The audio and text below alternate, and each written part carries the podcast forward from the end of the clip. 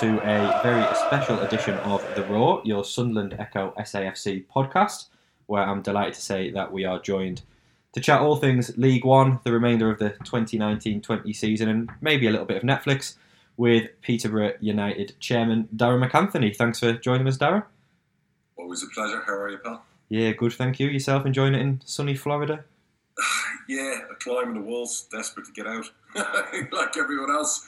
Mad times we live in. But yeah, I'm all good. I'm all good. I'm all good. And how is it in America? Obviously, you'll be reading about what it is in, in England. What, what's it like in America in the current kind of climate?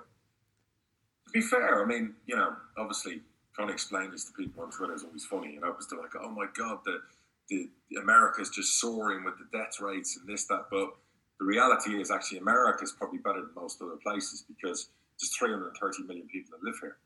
And when you look at it, this, you never want to lose one life. So, but unfortunately, every country's gone through this. And if you look at the mortality rate here, I think it's like 4%.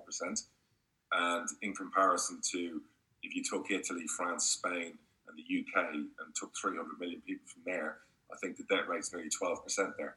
So America's actually dealing with it quite well. I think the hospital, I think what everything now is in the mode of, including the UK, is they're preparing, they're trying to clear the hospitals so that you flatten the curve. We're all in isolation, so that when we come out of isolation, when we go back to some sort of societal life, the hospitals are in a better position to cope.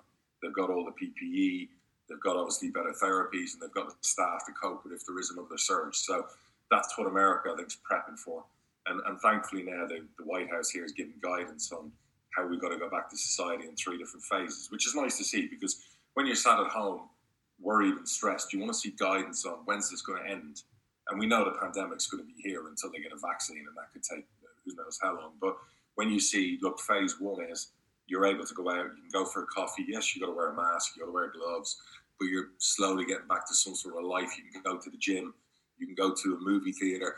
They're all those things that are going to happen with phase reopening. So I actually think America's handled it really well, and um, you know, done a lot of testing as well. So I see what's happening in the UK, where I used to live in Spain. I was I grew up in Spain and I see the debt rates are, are horrific in Spain and the UK, and then I see over here, and it's kind of like mind-boggling, you know, why mortality rates are so different in, in different countries. But look, it is what it is. We know this affects the most vulnerable, and I think I, I've been a big proponent of.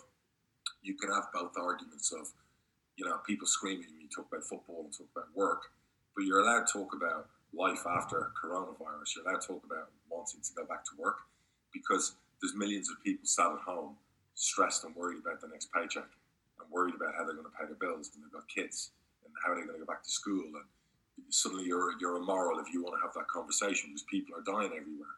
I understand people are dying everywhere, but people also want to have some form of hope. So um, you know, let's hope that uh, things improve, you know, majorly everywhere. Obviously, you've been kept very busy with running a football club of your own. But mm. anyone who listens to your podcast, Hard Truth, or listen, uh, follows you on yeah. Twitter, will know that you've also been watching Sunderland 'Til I Die on Netflix during this this break as well. Binge watched it two nights. Binge watched it. What, what, what did you make then of of the documentary? And is it interesting for you as an owner of a League One club who, similarly to Sunderland, are, are going for promotion to see what life's like somewhere else? Uh, you know, the, the irony is Peterborough. Just before I bought Peterborough, they were the first really to the whole documentary thing with the Big Ron manager. Yeah, that would be your like prequel to Sunderland back in the day, you know, before Netflix even existed, you know, and they were selling videos instead of online streaming. And um, I've been approached many times over the years. I was offered 200 grand a couple of years ago to do a similar thing that someone had done. And I've always kind of said no to it because I didn't want to invade the manager's privacy. And after the big Ron fiasco, I'm, not sure I wanted to put us out there, particularly with kind of characters myself and Baz are you know, i would always be that person who probably say the wrong thing on camera. So I'd get vilified by millions of people. TV Netflix, gold, though. TV gold. It, it is TV gold. But, you know, look, I, I, understand why Sunderland did it. I understand why Stuart Donald continued doing it for the next season.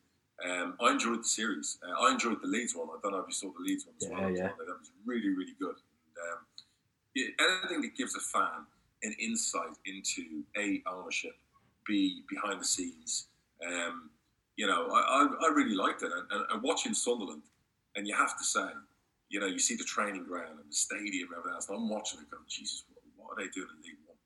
Because it's like a Rolls Royce of a football club, isn't it? And, I, and I'm not trying to butter up Sunderland fans and, and, and rim a load of people over oh, how wonderful Sunderland are, but the reality is it's ridiculous that football clubs in League One because everything from the fan base to the training ground to the stadium, everything about it's just like top tier, isn't it? And, and, and that's the madness of it. I know you've touched on it in your own podcast, but uh, obviously the main event everyone focuses on is that Will Grigg on deadline day. Yes, but as you yeah, said, I that's, enjoyed the deadline. You've said that's not uncommon. That you know you've been hanging out of windows and all sorts on deadline day, trying me- to get player signings over the line. If, if, if they filmed me on some of the deadlines over the years, the things that have happened, where I've had players waiting at gas stations, where I've been arguing with clubs up to 10 minutes before deadline's finished about selling a player. I've had it both ways, selling players and buying players on deadline day. And what you have to understand is it's, it's price elasticity of demand. You know, somebody needs a play. Unfortunately for Sunderland is, and this is where you could be probably critical of the hierarchy, but we've all probably been in this position. If you lose your leading goal scorer and you leave it to the last hour or the last day to replace them, you are, excuse my language, am I allowed to curse on this? But I'm That's fine. We can bleep it out. yeah, you, you, yeah, you're. f- You know, if you, if you leave it, if I sell Ivan Toney a week before deadline day, and I'm still looking to replace Ivan Toney at the deadline day, everybody knows my piggy bank's full. So everyone is going to try and get my jockeys around my ankles. You know what I mean? And basically get the best deal. And I don't blame Stuart. I, when I saw him, and, and fair play to him, he was passionate about wanting that striker. And, and I could look at it from his point of view that Will Grigg twice had won promotion for Wigan and scored a lot of goals in the league. So you think it's basically a no-brainer. He's going to come in, he's going to basically carry on, and he's going to score the goals that you've just lost to France. Um, so where you could probably criticise is why take a million for a young player um, who's going to France when you just wait till the summer? And okay, you're not going to get the million. I think they got a million in the end. Yeah, about one and a half. and a normal half, when yeah. People go abroad, yeah. So, so I suppose your decision there would be let it ride out, let him ride off into the sunset if he wins your promotion, because promotion's worth probably 10, 20 million to a club like Sunderland. So, whatever reason that was made, he was allowed to go. But I would never criticise an owner or director of football for the business they do, because I know our business moves minute to minute, second to second. And, you know, yes, they probably overpaid for Will Grigg. Wigan very cleverly, you know, sniffed it all out and did what they did to get the best possible deal. That's just how football works. Now, Will Grigg should have come in and scored a load of goals. He didn't. But sometimes, you know, I'm massively into analytics and stats. And you always have to be careful of a player, not on the way down, but a player who is basically coming in on a lot more money. We go the other way. We usually bring players in and give them a chance. We don't pay them a fortune. We want that young, hungry. Um, but then again, I look at it and go, there's no reason why Will Grigg couldn't score a lot of goals in League One. So whether that's down to a manager or formation or whatever's going on, I don't know. And I don't know if he's been in the team recently or if he's been involved or, or. You know, I, I know I think they were trying to get him out on loan, weren't they? Yeah, he, he dropped out the team, and there was a few offers in, in January. Yeah, Yeah, yeah. Agents contacted me about it. Do you know what I mean, and whatever else. So I, I knew the figures that were being thrown around. But look, what they did in deadline day, people might laugh about it, but in, in their defence, this goes on at every football club. So you know, I've been on one end of it, and I've been on the receiving end of it. So that's just football. That is, you've just seen it live and brutal. Trust me, it goes on in the top. You, you know that goes on in Premier League boardrooms. That goes on in Real Madrid's boardroom. You know that's that's just the way the market is. you touched on it there that Will Grigg was was offered to you in January. Was that not an option that you guys looked at? Obviously, with Ivan Toney. he- he- no, he, he wasn't offered to us by Sunderland. It was an agent, and you never know what to believe with agents because you know my WhatsApp for whatever reason agents get my number. So leading up to deadline day, you'll get a lot of agents sending you lists of players, and he was one player that was on an agent's list, and you can get him for these kind of wages. And no, it- you know, for me, it wasn't because we're in a really, really good place. We've got League One's best striker.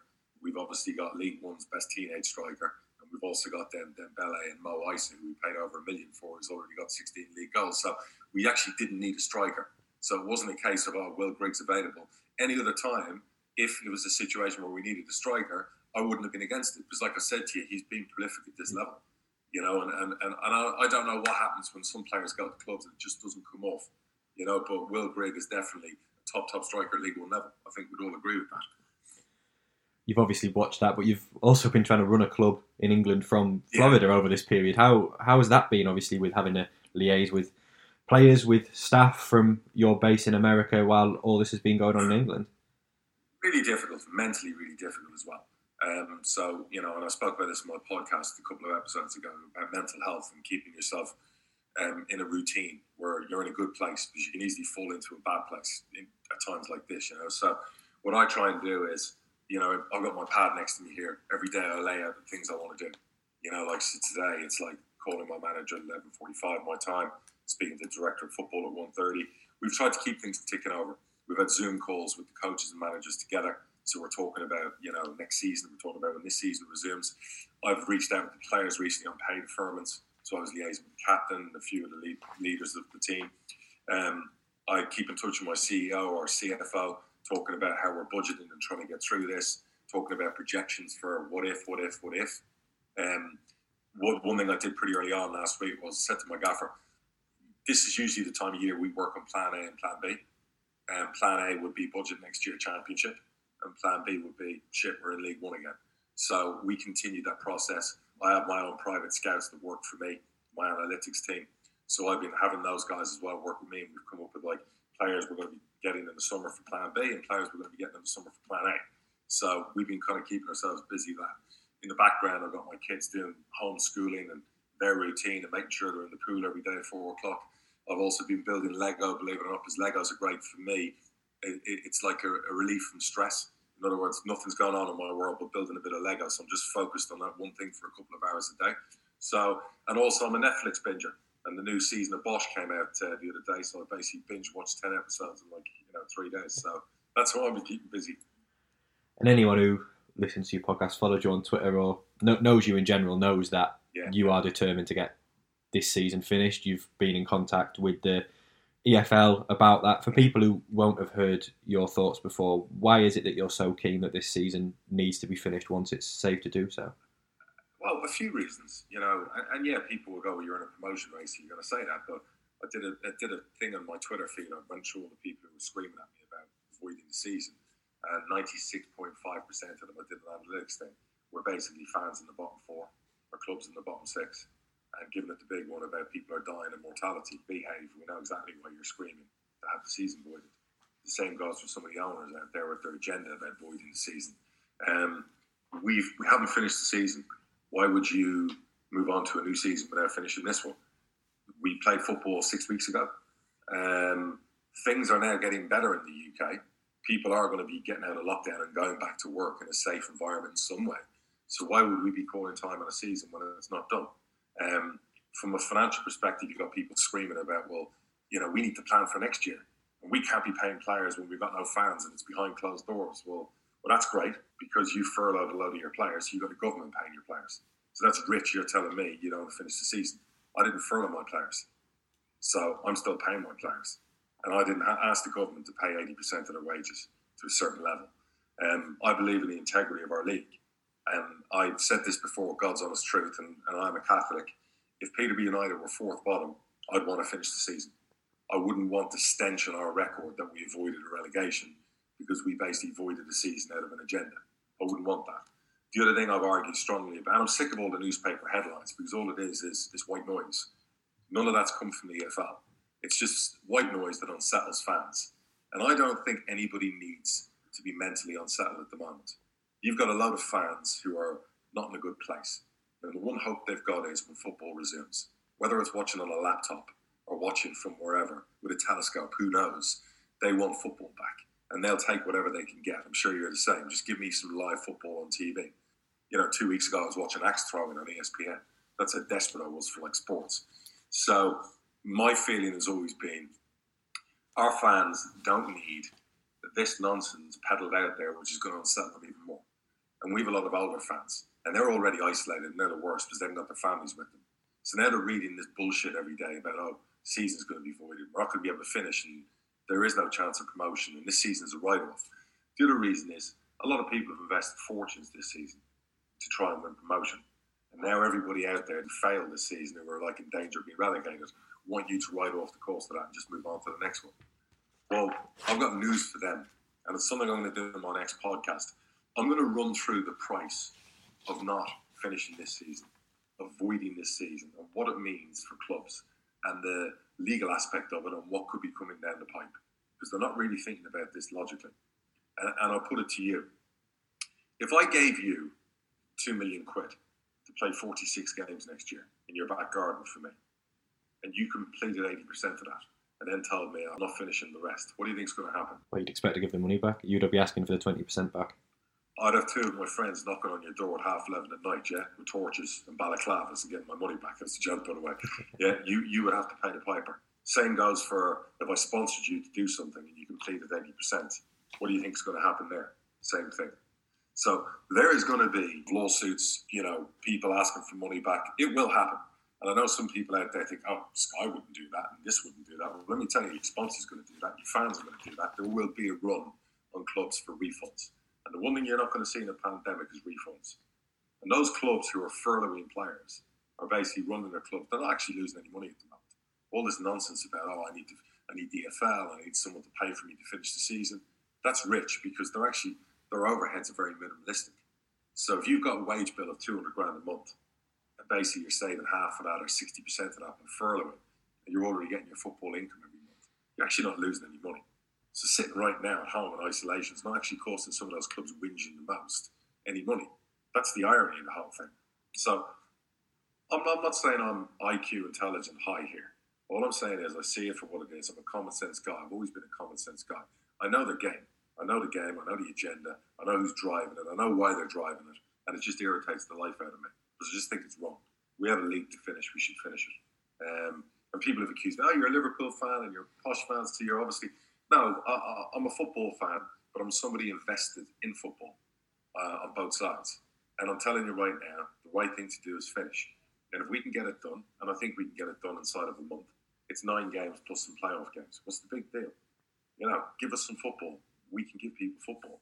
And if the lockdown's lifted on the seventh of May, is that, is that when they're thinking? That's where that, that's the current yeah. The next three weeks right. takes us to so, so on the seventh of May, you're allowed out of your house to go and write newspaper articles and go and, and do what you do as a, as a, journalist or whatever else. Why are, am I, as a player, a football player, a football club employee, not allowed to go to work? Or, are we just meant to, like, everyone else allowed out, but we're meant to what? Stay at home. Well, it doesn't work like that in life, you know? So I would expect when the lockdown's lifted and people are allowed to go back and we've got to be cautious and do things right, I, I see no issue in why we can't resume you, you, mentioned there about obviously a lot of the media stuff that's coming out about you know the latest one today has been about League One and League Two being regionalised, yeah, yeah. and we've seen about League One and League Two being scrapped and the Championship playing on and, and, things like that. As an owner, is that tough for you to deal with? Do you get players and staff coming to you and saying, "Oh, we've read so so and so, we've heard so and so. Is is this happening? Is it tough for you when all that speculation's going on and you I, I, have very I steady been?" To, I, tell them to ignore the white noise. Andy Pilley did an interview, God bless him, and he's saying the right things, and I agree with Andy from Fleetwood. And he was asked the question, and he said, logically, of course, we'd rather play Blackpool on a Tuesday night than travel and play someone in London on a Tuesday night.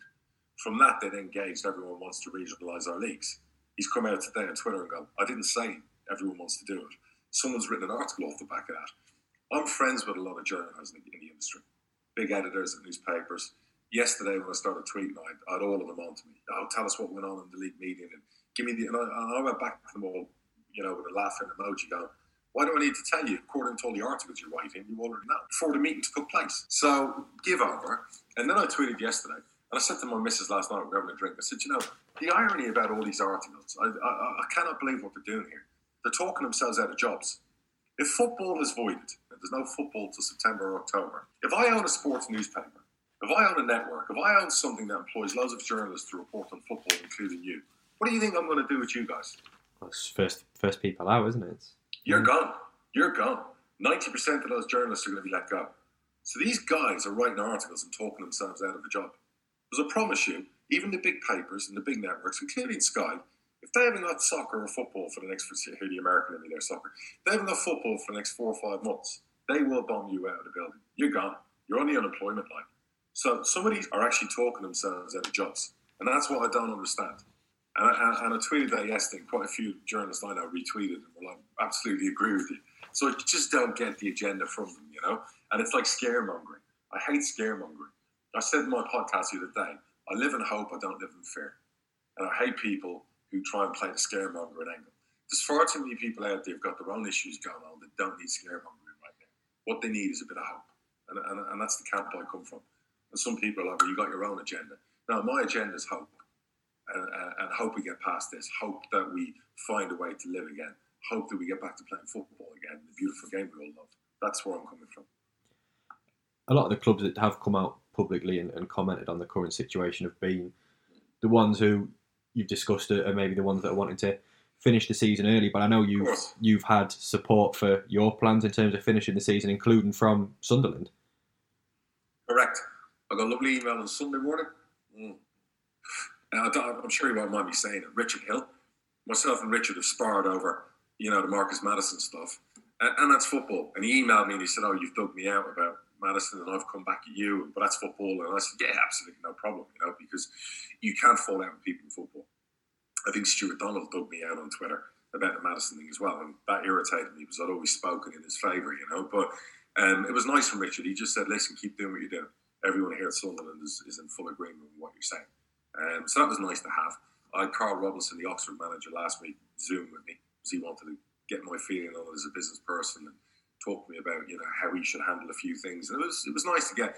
Yeah, I, he was one of four managers in the lower leagues who asked me for advice on how to handle players and clubs, and you know maybe they don't have the direct access to their owners they'd like. So it's an uncertain time.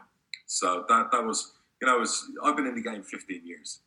And a lot of these people who are, you know want to cancel and void, they've been around for five minutes, and, and I've been around the game a long time. And I think what's best for our game is the quicker we can get back to, when I say normality, getting our players training, getting our club doors open, you know, for fans to buy tickets. And I mean walking through the doors, I mean online and pushing our, our merchandise that we can plan on. We're playing games in June. We're starting again in September the next season. If we can start laying those platforms, and I spoke to the EFL about it yesterday, we can start laying the platforms. And if they change due to government advice, they change, we change them. But let's start laying positive platforms now so that we can quash the nonsense talk about voiding. We can quash all the newspaper articles and we can give everyone involved in football, from staff, players, uh, and fans, some hope. Because that's. And what have the EFL been like in terms of their communication? Because from the outside, they, they've put a fair number of statements out. They've kept, they've tried to keep supporters up to date as best they can. Obviously, when there's been, on the face of it, very minimal progression. The EFL are in a really difficult position because they have to wait for government guidance. So, but I know one thing, and, and, and I'm not going to go into it, but the EFL chairman actually rang me personally last night, and we spoke for a good half an hour. And I know that the EFL are firmly behind finishing up the season uh, and for, for the integrity of the game. And I know they're looking for solutions, and I know they're, they're looking to help clubs out, and I know they're trying to work with the PFA. Uh, Rick Parry's doing a great job now, uh, and he's somebody who's going to be a good leader for the EFL. Uh, he's somebody I have a lot of respect for, and I think we're in good hands. But it doesn't help the EFL or him when you've got a lot of people out there with their megaphones who don't bother trying to pick up the phone and speak to him directly. People will say, "But you stuff out social media." I do, but I follow it up. I don't just throw stuff out there. I actually also speak to the EFL, put my ideas to the EFL, have dialogue with the EFL, and, and, and then I give people an insight and the fans an insight into my mindset and what I think is right for the game. And having been in the game for 15 years, I feel I've earned the right, you know, to, to have those conversations. Whether you like me, hate me, despise me, troll me, you know, whatever. I've been around a long time in the game. You know, I've won promotions, I've been relegated, I've been in the championship, I've been in all the various leagues. I've sold more players than you've had hot dinner. So I, I, I know how the game works, and hence why I feel my voice. It's not that it's an important voice, but it's a relevant voice. And the EFL obviously have sent a well recently, I think it was a fortnight ago now, sent a letter to clubs saying that you know May sixteenth was going to be the, the earliest to return to training, and that they were the targeting fifty six days, I think it was, to, to finish the season. Is that what you do? You think that's reasonable? Do you think that's attainable, or do you think it can actually be done I- quicker? I, I think we can do it much quicker. I was speaking to the other managers and whatever else in the league. I think we can play on a Saturday, Tuesday, Saturday. Uh, if, if we wanted to go Saturday, Tuesday, Thursday, Saturday, I think we could do that too. So I actually think we could wrap it up quicker. I think we could do it three weeks. Um, uh, and there are those in the game who actually agree with me. So, you know, there's not, and right now the aim is the 16th. So to get back training. And I know, excuse me, Germany has started, you know, training again, and they're looking to play. And of course, Holland made a decision to avoid their league, so the press were all over that. Like, you know, that was like the hot story. But I go by way of Germany and other countries.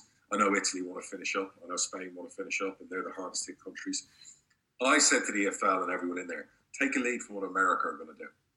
American sports are big, and some great ideas from them, some terrible ideas also. But they're already planning and talking that baseball's going to re- start up, basketball's going to start up. They're even coming out with guidelines how they're actually going to start games again with people in stadiums, you know, mid to end of summer, and, and the safety ways of doing that. And there's some great, great, you know, ideas they've got on that. So there is a possibility that can happen. Because everyone right now on the scaremongering side is you can't have crowds, you can't have people in stadiums. But, you know, listen to the scientists, listen to the experts. There is possibly a way if you do it safely. And that could be with less crowds, that could be with temperature checking before people go in, that could be masks and gloves. It, it might not be the normal way we do things, but basically we could do it possibly in a safe environment. So there could be a way. And the other thing we have to decide as a society is are we going to hide for the next year and a half when we wait for a vaccine? Are we going to take risks? And unfortunately, in life, life's all about risks. You can't hide it, not hide at home, be locked down at home forever. There's going to be put the most vulnerable away safely, and people who 99% are safe from it in a certain age group without any underlying conditions should be able to go back to work and some sort of normal life. The EFL, obviously, in that letter, I think, said they were working to the assumption that games would be played behind closed doors. But as you've said there, do, do, do, you think there's a way that we could still see spectators at, at games? I, I, I think when we, we resume this season, it'll be behind closed doors because obviously we want to kill this virus even more. We want to get it right down, and that might take us a few months. So I think initially, yes, behind closed doors, it's nine games, whatever it might be. And I think then August, September, with guidance, we're looking at what America do and how it goes in America when you see them doing it. Um, I think there's a way we can do it safely, and I think there's a way we do it where there won't be these mass outbreaks. And I think if you do have hotspots and breakouts in the UK, because we'll be better prepped, um, you know, from a hospital point of view and a therapy point of view and a PPE point of view, um, you know, having the equipment for everyone that needs it by that stage, we can handle those things better. And that's what this lockdown has been all about: is making sure that when you reopen and a hotspot blows up, you can go in and test and deal with it really quickly and drive the virus down. So I think we're going to learn a lot more as we go about. And the irony I was saying yesterday about this whole nonsense about voiding is now's the time when debt rates are dropping, daily deaths are dropping, hospitalizations, everything's dropping and actually going the other way in a, in a positive way. And now more than ever, people are going, what a void, what a void, what a void. You know, and, something also, you know, someone from the EFL said to me was, you know, imagine we voided today and in two weeks suddenly some magic pill came out or some magic therapy suddenly appeared on the horizon. And it's like, right, everyone, back to work, get yourselves out. We're done with this bloody virus. We just voided our whole season. And, or have we got to wait five months now four months to play football? So that's where I'm coming from. Um, and I know there's going to be a strong feeling from people and fans of like, we shouldn't be having that conversation. But like I said to you, I live in hope, not in fear. You touched on it before about obviously some of Peterborough's more senior players and staff have agreed to take wage deferrals. You've not used the, the government furlough scheme. How important is it for you that your players agree to do that? Because I guess that shows a lot about the, the characters you're recruiting and, and the kind of people you're yeah. bringing into the club. Yeah, we, we, we, we furloughed non playing staff like most people have, because obviously not all of them. We still kept about 20 staff on that are key staff, CEO, CFO, marketing, whatever else, ticket office, are still in full pay and, and still the club. And we went down the route with our players of look, we want to prepare, we want to prepare to succeed as, as opposed to prepare to fail. So we wanted to keep some sort of control of our players, their training, and everything else. And we just felt, do we want to go and, and put 28 footballers on the government payroll, or do we want to try and keep it going? And that's where I'm coming from an argument of I'm arguing to finish our season because we're actually paying players, as opposed to people arguing we're furthering players. You know, it's the other side of the argument. You know, um, I just think it's really important for our players to be ready, and we're trying to keep them physically ready for when we're ready to go again. So that that's where I'm coming from from that point of view. You know. And I know you've mentioned it on Twitter yesterday, but another big thing that's being said about players is obviously the, the contract situation and uh, you asked me about the deferrals. Sorry, I, I Sorry. forgot to oh, say about course, the deferrals. Yes. So I, I reached out to my players about six weeks ago, five weeks ago, to, to start a conversation. Said we weren't doing it, but we will be. So I wanted to put it to some players' heads. So eventually, we've come to an agreement with all our squad. As of yesterday, everyone signed off on it. Basically, there's a three-month pay deferment. I'm not going to talk percentages, but it was a good percentage agreement by the players. Both sides came to it. I spoke to our captain, the players, our manager, some were, were, were good with it, some weren't good with it at the start, and then they came around. Our manager's taken a 50% pay deferment. You know, some key members have done the same. Our CEO's done the same. A lot of people who care about the club. And the, and the lovely thing was, they emailed me about it, some of the staff. You know, my CEO, my, my football secretary emailed and said, look, I, I see the players are going to do it. We want to do this. You know, even our head of youth, who's on compared to football is very, you know, a, a way different amount of money. Straight away was like, look, chairman, I want to defer some of my wages. I think it's the right thing to do. What really warmed my heart was one of our youth players who's 17. He got his first pro contract three months ago. His dad contacted the club yesterday. He's on 250 quid a week, and his dad said, look, he wants to give up 50% of his wages. And I thought, you know, that kid's going to have a great career. Um, but we didn't take that. You know, I was just like, listen, no. Um, we've done it with the pros. He's a pro, but he's not on the kind of level most pros are on. But it was such a great attitude to see from one of our homegrown players um, do the right thing by his football club. He's been with us since he was nine. So that, that warmed my heart to see things like that. I think all players who are not furloughed and who clubs who keep them on need to do the same. I don't know about Sunderland how they did it with their players, but yeah, I think Sunderland used the furlough scheme, but they were topping everyone's wages up to 100%, so Right. everyone's still going Right. to be, be paid the same amount. But S- Sunderland and a lot of other clubs, I'm guessing yourselves included, uh, have players out of contract on June the 30th. But I know you said on Twitter yesterday that you think because clubs are still paying players into July, even though their contracts expire, that that shouldn't really be an issue with finishing the season. Yeah, so so so let's look at it that way. If I, if I have a player right now, like I've got, um, let's take a goalkeeper I've got. He's out of contract in the summer, so he can start talking to clubs now. Normally they would sign him pre-contract, and his contract wouldn't really start until either July or August with the new club.